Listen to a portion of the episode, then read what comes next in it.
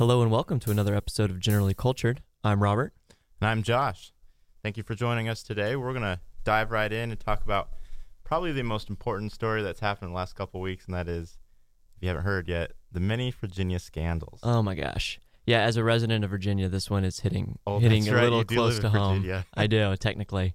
This scandal is really taking over um, the local news, which is pretty crazy since you know we have DC and all the stuff that's going on there. It's it's pretty wild to think that something that's happening in Richmond is kind of dominating the local news here. But the, just the nature of the scandal and how it keeps growing day by day, um, I think is a big reason why it blew up. But now, now that we're kind of on the tail end of it, it seems to almost be dying out, which is a, kind of a strange phenomena uh, when you think about it. Right. And so, just to recap for those who uh, who are busy like me or, or haven't heard yet, the, you know, the governor of Virginia. Well, like, you know what? It really kind of started with his abortion comments. Right. So I have a I have a timeline right here. If you want me to go through let's, it, Let's go through and that. you you feel free to interject at any moment. So yeah, like like you were saying, I actually began this scandal yeah. um, on January 28th, and I think a lot of people would do the same. January 28th is when Virginia delegate Kathy Tran introduces the abortion bill uh, that would admit, or it seems to suggest that it would admit to allow abortions up until delivery. Um, there's that famous or kind of viral Infamous. moment that um, happened where she's testifying and a, re- a Republican state delegate is asking her questions about it. Um, and, and she does finally get to the point where she admits that um, her bill would allow for certain and cases she does of it abortion. so callously that Right. I think that's why it, it went so viral because people are like, wow, are we really going there? and it, I mean, it is a, it, it- from my understanding, it is the copycat bill that New York passed Right. earlier. Um, Virginia is trying to pass, which Very is similar. very strange thing to do since Virginia, politically speaking, is not the same makeup as New York. Yeah. Um, I guess maybe there's some there's some parallels there. You know, North Northern Virginia is very liberal. Uh, same with New York City, but when you kind of get out into the more Oh, rural yeah. parts of the state, it does come it does become a lot more You got the conservative, which is New kind of like York upstate New York. So maybe yeah. maybe it is pretty similar in that sense. But that kind of bill is something that you would expect to come out of New York. It's not something you would expect to come out of Virginia. Right. I think that's what really kind of was jarring to a lot of people. Right. But then on January 30th is kind of when Northam gets involved. So Northam goes on a radio show and is asked about this Too bill. bad he, he didn't come on our show. He didn't come on our show. he goes on a radio show, and they kind of ask him to to clarify this position because for those of you who don't know, uh, Governor Northam his his background is in pediatrics, so he's been in the on the medicine side working with kids for his entire career. But he says on the in the radio interview that, or at least he seems to suggest that not only would abortion be allowed up until delivery, but suggested that babies that are delivered can be denied care and be left to die if the mother so chooses. Now, if I understand right, he was talking about failed abortions. Correct. Right. That is correct. So these are abortions that would happen in the third trimester. Talking about this this bill that the delegate uh, Kathy Tran put out, and they're like, "Well, what would this look like if you know if if there was a failed abortion in the third trimester?" And he same way. I mean, so callously. So I mean, of course, he he's a, he's a he's a doctor by by trade, and so when you work on work on that kind of stuff, I guess you kind of do come a little desensitized to it. But he takes so far to say, you know, okay, failed failed abortion, the baby's delivered, they would make the baby comfortable, right. put it on the table, and then and I think if I can, I don't want to like quote him, but like paraphrase, he says the mother and the doctors have a conversation, and that and it's implied that they're talking about the life of the baby. He's like, that's a human life, Like, Right. Is breathing. What was so what was so outrageous about it was that at least to me the debate between the kind of the pro-life movement and I'll call them the anti-life movement is that um, that we finally seem to have gotten to the point where the moment for anti-lifers is well once the baby is delivered once it goes through the birth canal then that's a life they're kind of they're willing to get there and that's kind of what we've been operating on and then with Northam's comments, it seemed to suggest that actually that's not really the case. That there's actually a lot more gray area for the anti-life movement in terms of what constitutes a life. I, for me, I thought it was crystal clear. I mean, as a pro-lifer, I mean, I believe that life begins at conception and Right. that abortion in the third trimester is is abhorrent. Yeah. But in good faith, I can understand where somebody comes from by saying, "Well, no, it's not a human life until it's after birth. We have to make those distinctions because then you get too close into moral ethics and that's religious and blah blah." blah. I don't think those. Are, I think those are all bad arguments, but I can I can at least understand or at least try to understand where you're coming from when you suggest that care can be denied to a human that's that's been born because you don't see it as a life yet. I think that was what was so outrageous to so many people. And so immediately you saw people, at least on the the right, start calling for Northam to at least clarify his comments, and at most start, you know, I saw people starting to call for him to resign because it was it was Right. basically advocating for infanticide. Exactly. That's exactly what, what was going on. And of course, we can talk. We could go all into you know what happened in the Senate, um, in the House, and they've tried. I think is Senator Sasse tried to ask for unanimous consent. You know that calling for the absolute uh, condemnation of infanticide, but yet Right. Democrats Yep. objected. Um, And if you thought that was all the scandals we're going to talk about, that's just the tip of it. Right. So apparently, and then on February 1st, apparently uh, a friend of Governor Northam, or at least an acquaintance who knew him, uh, was so upset by his comments that he uh, leaked uh, a photo from their med school yearbook. Now, do we know who it was? Or was this We don't. I don't know. I don't know who the person is who leaked it. But it came from what was it? Big League Politics. Right, which is a very It's a right wing. from like Breitbart. Yeah, I think I think the editor or the, the founder of it used to work at Breitbart. but then it was confirmed by big media sources. Right. Which apparently it wasn't even that hard. You just had to call the medical school and ask ask them like, is this true? and they were all they were like, yeah, that's this is a totally a thing. Yeah, so the infamous yearbook photo services, um, which was just so strange and kind of like a. I, I felt like I was going through deja vu because we had just dealt with a whole yearbook thing with, with Justice Kavanaugh. Right. And it was- that paradigm or dichotomy. It was just so weird. But anyway, so this photo surfaces. It shows a picture on on Governor Northam's yearbook page, um, and there's a picture of two young men, one in a Klan costume and one in blackface. It wasn't clear to me at the beginning which one he was, but I don't think that matters. Uh, yeah, exactly. They're both horrible. And, and to make it, if you haven't seen the the yearbook page, it's very clear. It's not like you know there was a picture next to his name. It was his page in the yearbook, Right. And had other pictures there of him like fishing or hunting or whatever it was, and then of course this absolutely terrible picture. And Northam immediately goes on television and No, no, I think it was a press release first, right? was it a press release Yeah, first? From his office like three or four hours later. So he apologizes for the photo Yeah. and says that he was, you know, he's deeply sorry to the harm that he's caused, especially the African American community. right. That this does not reflect his values now, and that he wants to work to, you know, bring reconciliation. Yeah. Further, So- further their cause. So admits that it, by the nature of apologizing, you are admitting that you partook in that Right. accident, which makes the next day so weird because on February second, maybe the strangest moment I've ever watched in politics. I call it the moonwalk press conference. I actually couldn't believe I was. wa- I, it looked like something out of Veep. Do you know the show Yes. Veep? Yes. That's what it reminded me of. It's like some spoof from it, So he comes out and he strongly denies that it's him in the photo. He contradicting what he just said. His office said before. Right. And he says, after a lot of talking with my friends, I don't believe that that's me in the photo. I'm going to get to the bottom of this. Um, and like, we're going to out the actual racist when Right. everyone knows that it's, it's him in the photo. and then someone, I think, then asks him, well, have you ever wore blackface? Right. Which then he then admits that he did when he was like dressing up as Michael Jackson For talent show or something. for a yeah. talent show. And then somebody asks him, "Well, can you moonwalk?" And he takes a second and looks to see if he's he got the do it. he looks to see if he's got the room to do it.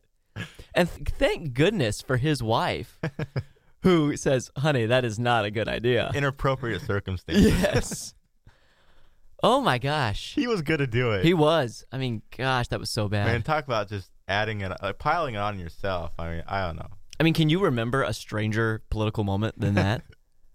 I really can't. I mean, it, you really think of. Uh, I mean, I don't know. I I haven't really been like politically conscious for a long time, so I can think of like maybe when George Bush says his goofy things, but that doesn't. It pales in comparison to what Northam did, especially in that press conference. Right. The circumstances were so so weird. Like you, we're in this middle of deep hurt that he's caused the state, horrible images of racism, and he's like trying to joke about moonwalking at a press conference. It was just It so was- jarring. It's terrible. Yeah. And then, of course, the interview that he did, I, I can't remember what outlet it was with, but they asked him, like, were you about the moonwalk? And then he says, no, at- at 50 something years old, I don't have those skills anymore. I was like, come, man, you are certainly a politician. Can you just brush off that question? Right. Like, you were going to do it. Oh, I know. And if you thought the scandal couldn't get any worse, just uh, buckle up here, folks. Because on February 3rd, so the day after the infamous moonwalk press conference, um, so everyone's calling for Northam to, to resign. Which was, I think, was very admirable of even national Democrats, right? Right. Very quickly, everybody like, hey, you know what? This guy's got to go. For the good of the party, good of the state or Commonwealth, you got to go. And I think in people's minds, it would be fine with him leaving because he'd be replaced by Lieutenant Governor Justin Fairfax, who is a very young, charismatic. and already an up and coming, soon to be governor. Since if I, if I understand right, Common, Commonwealth uh, only has it has it's a one term governorship, right? Right. Yeah. Yeah. And and Justin Fairfax would have been, or might still be one day. We don't know. Uh, the I, but I believe the first African American governor of the Commonwealth of Oh. Virginia. Interesting. Um, so th- it it kind of made for a, a great kind of a potentially great story of you know Virginia kind of gets rid of its racist past by sh- you know shucking this blackface governor and replacing it with you know kind of kind of almost like an Obama figure. I mean Right. that's kind of what it, it felt like. But then on February third, accusations about a potential sexual assault that uh, Justin Fairfax committed in in 2004 are released by the same website that oh, I didn't know first that. initially, yes, leaked the photo, the blackface photo. So Fairfax then immediately denies it. Seems to suggest, I believe it was in kind of like the the Capitol Rotunda in Richmond. I, I- he almost seemed to suggest that he thought his political opponents had been the ones that released it, and then I think a journalist asked him, "Do you mean Northam?" and he didn't deny that Oh, really? which was very interesting. Now that's very much in the heat of the moment. That's people, you know, are hurt and yeah, and can are just kind of taking swings. So that was strange. On February 4th, Fairfax uh, denies the allegation. He says that the Washington Post came to him about the story um, and said that they had found no evidence and decided not to run it, right when he was, I believe, running for lieutenant governor. Hmm. But then Washington Post comes out and clarifies that no, what they said was that they couldn't find any corroborating evidence for either side. There was just not enough information to run a story. which is super ironic with the Kavanaugh. right. So I think a lot of people hopped on that. If you're if you're already a critic of the of the media Yeah. uh, and it's The and its perceived biases, you would have jumped on that immediately. right. So that makes that makes it a little strange. So now we're kind of in this weird gray area where you're having to kind of choose to defend either a apparent racist Right. or somebody who could have credibly committed sexual assault. So I think that put a lot of Democrats in a dangerous position. And let's not forget that the Democrats in the last couple of elections, they have been working tirelessly to I mean, if I remember right, like the House of Delegates like has the Republican speaker and we'll get to him in a second. But they won it was wasn't that long ago when they won the House by a coin flip or something. 'cause, like one of the delegates. Yeah, I mean that happened just recently. So that's the reason why Republicans control House of the Yeah. local elections matter, people. And every vote matters. it's just it's crazy. And and so the Democrats, you know that they're when they're going through this, they're just like, oh my goodness, like we're working so hard, and then talk about ironies of ironies. But wasn't it um, who was the candidate that was running against Northam, and it was all about race. I mean, he- Gillespie, yeah. Gillespie, that's right. Well, there was that He- horrible ad. Yeah, the one with the pickup truck. Yeah. had like the MAGA sticker on the back or whatever it was, and it was like they were apparently like, trying to paint Gillespie as this this racist. Well, not only a racist, as a racist who will persecute children of Yeah, of Minority. minority, descent. Yeah, and and then it turns, and then of course, you know, uh, a couple months later, it turns out, wow, Northam, you were the one that not in your high school yearbook, not in your college yearbook, your medical school yearbook, you're Right. the one that is either wearing blackface or in a clan. KKK clans. Yeah, know, it's it's horrible. But what was even worse for the Democrats was to give them credit. They have worked really, really hard to not be perceived as hypocrites on this, you know, sexual assault, believe women all the time line that they've been going on, um, especially with you know, that we saw a lot in the Kavanaugh hearings. Right. I mean, Al Franken basically had one indecent picture of him. I mean, Senator Al Franken, kind of an institution for the Democrats in the Senate, and they they Yeah. tell him, "Dude, you're done. Like, get out of here." and somebody that was a renowned comedian before. Comedians are known to push the envelope, and it's very.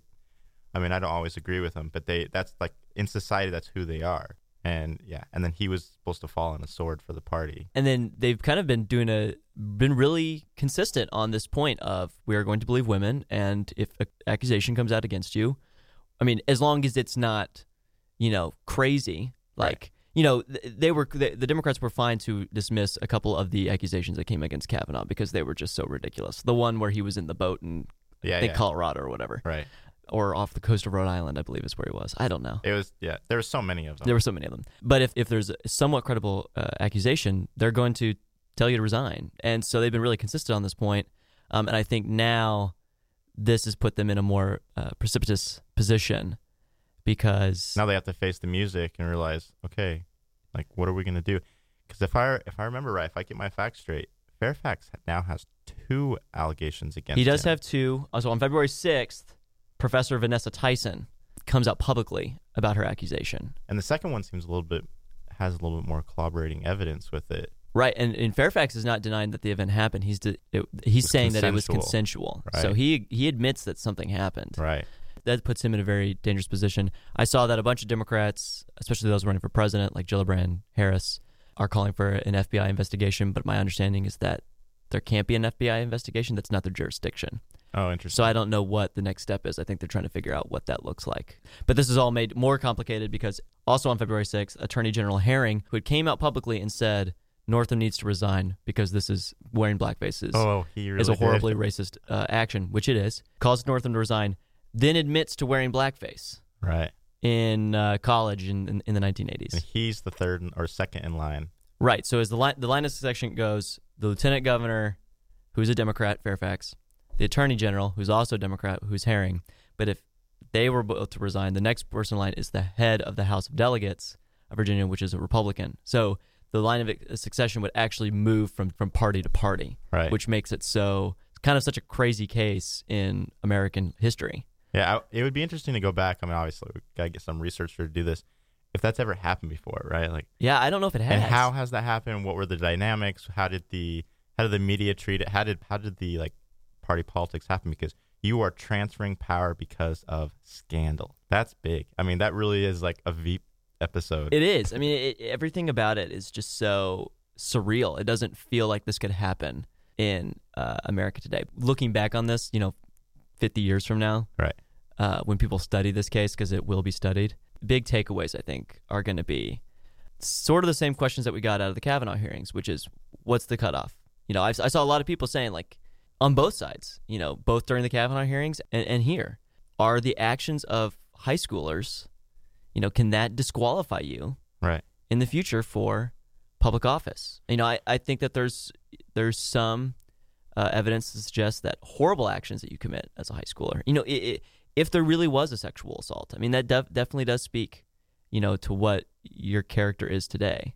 Yeah, and Uh, I don't know what crime. I mean, al- already in our justice system, if you commit some crimes, I'd, I'd have to go back and check. But if you submit some or commit uh, certain crimes as a minor, they can be expunged from your record after, you know, Right. paying your dues or whatever it is. But this is, I think, this is a bigger question than, and we'll have to take some time to think about this. And you're right, this case is going to be studied because now with social media, and you know, millennials just posting their life on on the internet when when millennials start really running for president or running for elected office or whatever it is, of course it will be debated in the election and the public will have a chance to chime in on it, right? So let's say there's some photo, some ridiculous thing that you did in high school, obviously very inappropriate, whatever it is. You know, uh, who's a good one that does this? They make fun of their audience. I think it's Ellen.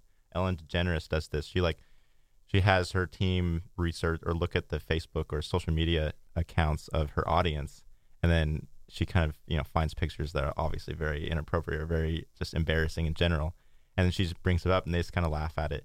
But when that happens to a candidate, and hopefully you know maybe in the future if you're running for office, make sure you have a very good opposition research team because the pictures are probably going to be out there depending on what it is. Hopefully not blackface. But Right. Some inappropriate picture or whatever it is. So the question is going to be, like you just said, at what point do we say, you know what, that was juvenile, it was a mistake. We all have this like learning curve of maturity that that we kind of ride along as we grow up.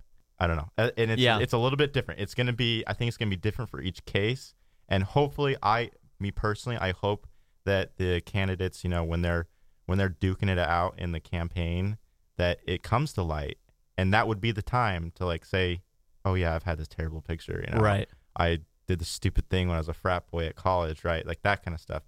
But when this happens after you're in office, I don't know, and especially like so hypocritical of Northam to Right. attack his his opponent as racist and all this other stuff. Right. That's just I don't know. That's so hard. It's so hard to grapple with. And then the fact that he's now that he's denying that he even did it, I don't Right. I don't know. It's it's almost like, all right, well, you're remorseful that you got caught. Yeah, that's that's kind of my my takeaway as well. Yeah, I, I think that what we need to remember and what we will remember from this thing is we need to do a better job of putting things in context. And I don't mean that as a defense of, it, of anyone's actions because it's not. I'm saying that for us today, we look back and we look at these blackface photos and we say, oh my gosh, that's so horrible. How could anyone ever do that? Right. And we should not have the the pride in thinking that there's nothing like that that we do today Right. if that makes sense there is something that w- that is part of mainstream culture today that we do that That won't be okay. that won't be okay in 20 years from now and we we are there is a certain level of hubris to think that we are the moral perfection of history Yeah, like historians tell us all the time, like to project our uh, modern morality on the past is so foolhardy. You're gonna just paint all your your heroes with such nasty vices, and when at the time they were doing their best and they were men of their time. At the same time, it is so hard. I mean, it's only 30 years ago to think, all right, you're a grown man. You're. I mean, I understand we all do stupid stuff, but it's hard. I, I don't know. Maybe it's maybe it, I think a lot of it is maybe just the acceleration of of how the acceleration of society because of the advent of the internet and the 24 hour news cycle and some of these other things. I mean, it really is. We've become so I don't know. I I mean, judgmental is the word that like everybody would use, but we we seem to have this like it's like instant judgment from pictures or videos or whatever. I mean, we see this like the the stuff that we talked about at the very beginning the covington kids the Covington kids, right? Yeah. It's like we have this instant judgment, and we're instantly uh, certain of our judgment because we see these things, and it's presented to us in this the fabulous way that the news media does, and they make lots of money doing it, and of course they're going to continue doing that. But I, it's something we're going to have to think about as a society. it's a strong case that I'm going to make to my kids that, you know, social media is a very powerful tool and it can also be a powerful weapon and you should be using it sparingly. I, I think that's kind of the lesson that I have for my kids.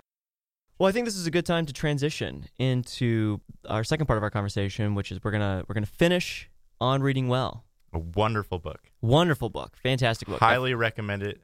yes. Go, go and buy it, study it. That it is set up in such a, a great way because it's set up in almost like it's case studies, right? I thought about that the last night. Yeah. I was like, we're looking at all these virtues. We looked at the uh, the cardinal virtues start with, and then it was remind me it was the, The theological uh, virtue. theological virtues, and then now it's the heavenly virtues. Yes. I actually like this section a lot. This was the section that I was most nervous for because I didn't know really any of the books that she's going to reference. Same. And I'm not super familiar with a lot of these virtues as virtues. Like I know what they are, or at least I thought I knew what they were, but she does a really good job of explaining how these are virtues in the same sense of the theological virtues and the cardinal virtues. And does she explain? I, I was trying to figure out why she calls them heavenly virtues. Is there a reason why? So we're going to talk about we're going to talk about chastity, talk about patience, diligence, a couple o- and then a couple others. Why why are they they the heavenly? Virtues? So the the seven heavenly virtues come out of the Catechism of the Catholic Church. But even if you're not big C Catholic, I mean these are these are virtues that you're taught in any um, Yeah. Christian context. yeah Yeah. So the first one is chastity. Um, if you've been in more conservative circles, I think this is the one that she at least says is the most misunderstood of the virtues. And I would I would tend to agree with that. I would agree. you? Yep, absolutely. And I love how she talks about it's. Oh, I think she quotes C.S. Lewis. Uh, it says chastity is quote the most unpopular of Christian virtues, and I think a lot of that is because it is misunderstood, or at least it's it's. I don't think it's understood. Even people are are wary of it, or they're aware of it, and then they're wary of it, and then they don't dive deep into what Right. it is. Yeah, it's a combination I think of if especially if you come from a more conservative background. Exactly. It's a combination of it's an awkward subject right. that you don't want to talk about and it is somehow viewed and I think that the best book that depicts this is Scarlet Letter from Nathaniel Hawthorne. It is somehow like sexual sin is somehow worse than every every other sin. And so there's a stronger condemnation yeah. against Especially when you get branded. For, yeah, Yeah. against sexual sin. And so what Prior does a very good job of of doing is defining the difference between chastity, which is our desire for human vitality properly ordered, and the difference between that and abstinence or even to even use a little bit more uh, debatable term purity in the sense that you know you you so suppress the that need for human vitality that you see just even that need as bad. Does that make sense? Yeah, absolutely. And and if you're familiar with or if you've studied Aristotelian virtues or way they, they talk about it, when they talk about proper order, it's not trying to suppress a, a good, right? It's trying to put it in its right place. And uh, Augustine talks about this um, a little bit, and she quotes him how chastity, like you said, is a purity or purity of virtue of the mind, locating it in the desire rather than action. And everybody that um, has, you know, especially like Scarlet Letter or any of these like rom coms that come out nowadays, you can easily see that chastity doesn't just start start and end with the action. It starts with the thought. Uh, it's it's tempering your Right. desires and putting them in its right place. And of course, the Bible talks about that a lot. You know, bridle your passions. And I, at first, I always thought I was like, okay, that's that's a weird way to put that. Like a bridle is what we use. Oh, it's actually what we use to steer a horse, and a Right. horse is extremely powerful, and it can be it can be turned from you know left to right with this small metal piece in the- horse's mouth. And of course, that's like the common way that a Sunday school teacher would teach their class about it. But really, the the virtue, or you know, any virtue is is acquired by persistent action, and I think that's something that we can definitely see with with chastity. Tell me what you think about this. I, my feeling is that our society, our modern culture, rejects chastity because it is because it is hard, and and Prior dives into that. But I I think it's best exemplified in our dating reality reality shows that you will see on television today. And there's this this sense that if marriage is hard, then you need to quit it. There's that's why we have divorce. Like Right. that's very much a modern notion, and that because marriage is just seen as a contract between two consenting adults and not as a a binding uh, sacrament in front of the Lord, it can it because it's just a contract. If it's hard, then I'm going to quit it, and that's best seen in that show, The Bachelor. Yeah. Oh my goodness, that's so great. Right. Anytime there's any bit of conflict, right, it all blows up. There's nothing keeping those people moored together or Yeah. or anchored in anything. And in It- some ways, in the back of their mind, they know it's all a show too. right. right? Yeah. They're all trying to become, you know, if they don't if they don't win, if they're not picked by the bachelor, they want to be the next bachelorette, right? Right. So they're just trying to survive and, and be the next prettiest face to uh, make a bunch of money. But I wonder. To, this is okay. Here's my question. I this has always bo- bothered me a little bit about our modern day viewing of chastity or just today is Valentine's Day, right? Let's talk Yeah. about it. So, in just in like our modern dating culture, it seems to me that the rom coms, the reality television shows, and, and stuff like that, they have done so much damage to the expectations of both men and women For sure. that we don't even know what we're doing anymore. I, we, I mean, obviously, it's going to be a scary thing. Like you're dating or just building any relationship is vulnerable, and then there is obviously vulnerability has a prize at the end, but it can be hurtful. But we don't even know what we're doing anymore because we expect something that is unrealistic, whether in beauty or looks itself, and then in the in the courtship itself. Now I'm talking like my grandfather, but in the courtship itself, it seems as if they expect you know sweep them off their feet, kind of. Uh, I don't know. I'm very cynical about how modern day culture has twisted or warped our expectations. Right. There's there's an expectation that in a relationship, or at least what we're told today by so-called experts, is that you get into a relationship to get the best out of another person, and actually, when you love somebody, it's about self-sacrifice. It's about giving, not getting, and both in giving oneself to the other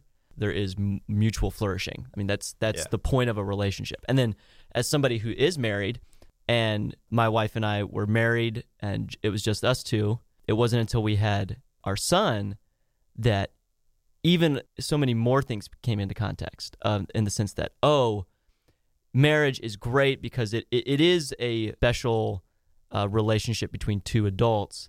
But when you have a child, you realize that the purpose of the of the marriage serves many bigger things than just your immediate needs and desires, if that makes sense. Right. You realize that the family becomes the very, you know, I would argue bedrock of not only your life but society and culture. Yes, absolutely. And the thing that it frustrates me the most, what's the show where they have like experts analyze their personality and then they they're like they're pretty much like a blind date, but they get married. Like they le- it's like a legal contract. I I don't remember. It's I have no some- idea. I have no idea what you're like talking about. yeah, it's something that anyways like experts decide. Okay, yeah, like your personality is this, and then this is what you like, and then here's and it's experts literally like it's like on a talk show. Like, hey, this is who you are. We're gonna match you up, and they the contestants literally get married and and for six months throughout the the show, it, you know, there's all the drama, and that's what television is all about.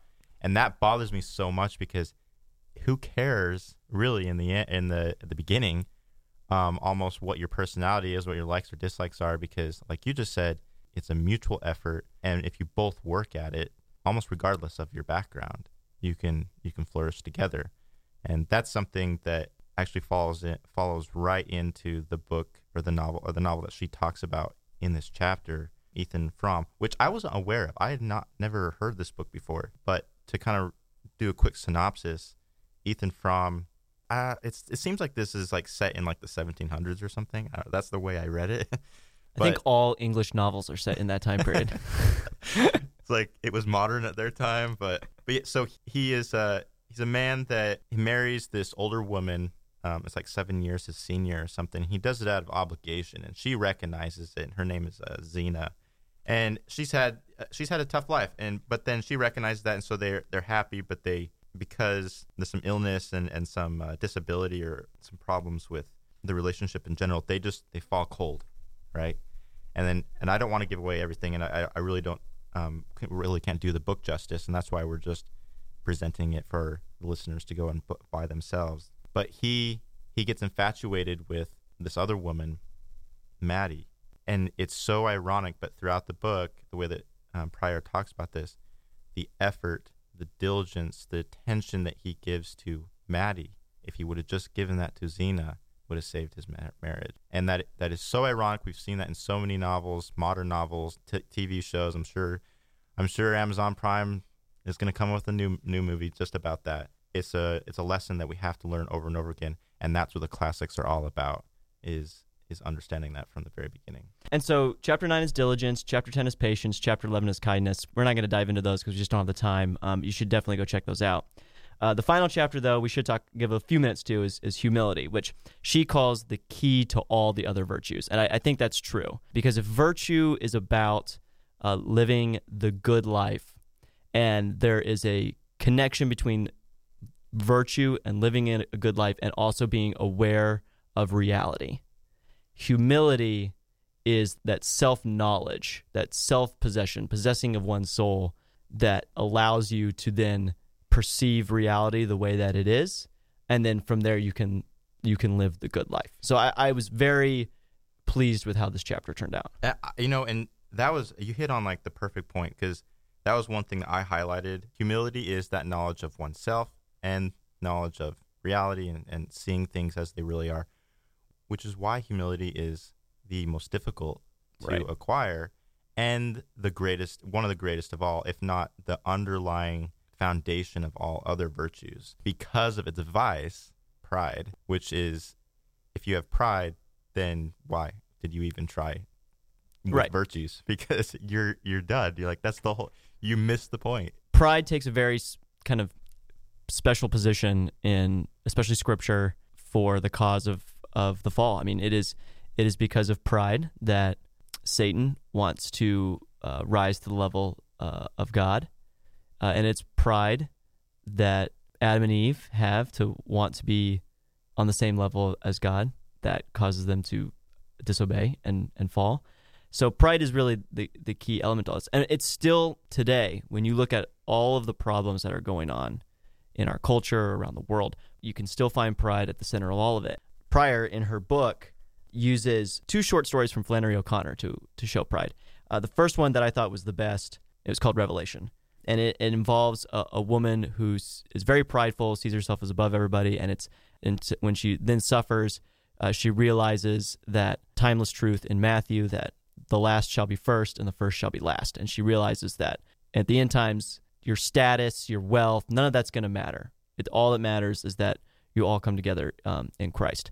And I think that in a culture that is unmoored from Christ, where Christ and Christian ethics are not the center, we have this very perverted sense of yes. the same axiom the first shall be last the last shall be first. But it, that doesn't mean be humble understand your place in the universe and who how you relate to your creator. It's i'm the center of the universe. And so when people victimize me that makes me come last so then I, that one day i can become first so w- that's where you get all this victim culture if you're the center of the universe then you are competing to see who's been the victimized the most. I think that that is a very perverse sense of what that actual teaching states. Um, but I think that's where we find ourselves today. Yeah, I, I think again you hit it on on the head. The lack of humility in our our modern society. I mean, it's weird because because our heritage, we have this Judeo-Christian heritage. Our society in general has that. Because we have have detached ourselves from that, uh, now we get these, you know, what do they call it? Humble brags, and that's what's viewed as, in some sense. I mean, people recognize it's a brag, but they, in some sense, that's their first thought of what humility is, right? It's like it's saying, oh, you know, I love how she, I think she said one word was kind of funny. It was like, oh, I, I'm having such a hard time learning Chinese. Spanish, French, and German were so easy, right? Uh, and it is sad because it makes you wonder, you know, if humility is the understanding of oneself and the understanding of, of truth and reality. And if we lack humility in our society or just in our daily lives, there's some major problems that we're going to run into and we are running into as society. And, and, you know, we say that in such a broad term, society. But what I mean by that is your friendships, your community, your neighbors, your that's what we're going to run into. We're, we're having problems even being a community. And that's, and I think a lot of that comes from the lack of these Christian virtues. Yeah, I would agree. I, I think that the the common thread throughout this whole thing that just stuck out to me in terms of trying to relate it to uh, the the things that I see going on in, in culture and society today was this inherent connection between virtue and understanding the world the way it as as it is. You know, there there is objective reality that's in front of us, and some people, some positions, whether that's political positions or philosophical positions, don't want to admit that a, a key reality of this world is that there is pain and that there is suffering and that we suffer from a human condition. Yep. That that is just the truth. We are imperfect. We're imperfect, and there is a I think there is a group of people that don't want to recognize that, don't have the humility to recognize that we may not be able to solve every problem in the universe, Right. and we that I think that's why we see a lot of the wrath and the anger towards each other Hmm. because there's a frustration that you know I thought we eradicated racism. Well, the governor of Virginia in 2019 Yeah. has a photo of blackface. Like there's there's and a he didn't resign. there's a frustration about it, right? That I thought we were better than this. Right. And and virtue allows you to look at that moment and say, That is a horrible wrong, and that is a that is a sign of, of our imperfectness and the horrible realities of racism that still permeate our culture. We can recognize that it's bad, we can condemn it, and we can try to move forward and try to be better, but we're going to need grace, we're going to need kindness, we're going to need humility, and I think without those things, you're going to see a culture that continues to rip apart and become more angry and wrathful at each other than um, forgiving and reconciling. So we have a choice, right? I we have. I mean, in some respects, we have that that future that could is vastly approaching, where we we look at each other with such fierce. I mean, the sad part about it is that Paul talks about this in the in the New Testament. I mean, in the last days, men are boastful, you know, Right. proud, fierce, despisers of those that are good, right? And as as Christians, I know that that's that's hard because there's a lot of suffering that comes even from those who are trying to acquire those virtues. But I am still a believer that those we are so much better off acquiring those virtues individually and as society. Like Aristotle said in the end, you know, it's that or I believe it was Aristotle, you know, that journey is what makes us so much better. Even if we don't always make it to the end, you know, we know we're not going to be perfect in this life. But those Christian virtues are what's so important. So, Great. That concludes our summary of Karen Swallow Prior's On Reading Well. Overall, I would say two enthusiastic thumbs up from this guy. Yep. So you should definitely go out and, and check it out. We'll see. Josh and I are gonna are gonna throw back some ideas. We're gonna figure out what our next book is or what we're, the next kind of thing we're gonna review. But until then, this has been generally cultured. I'm Robert. You can follow me on Twitter at rd hassler. And I'm Josh. You can follow me at wjosh underscore Lee. And we will see you next time.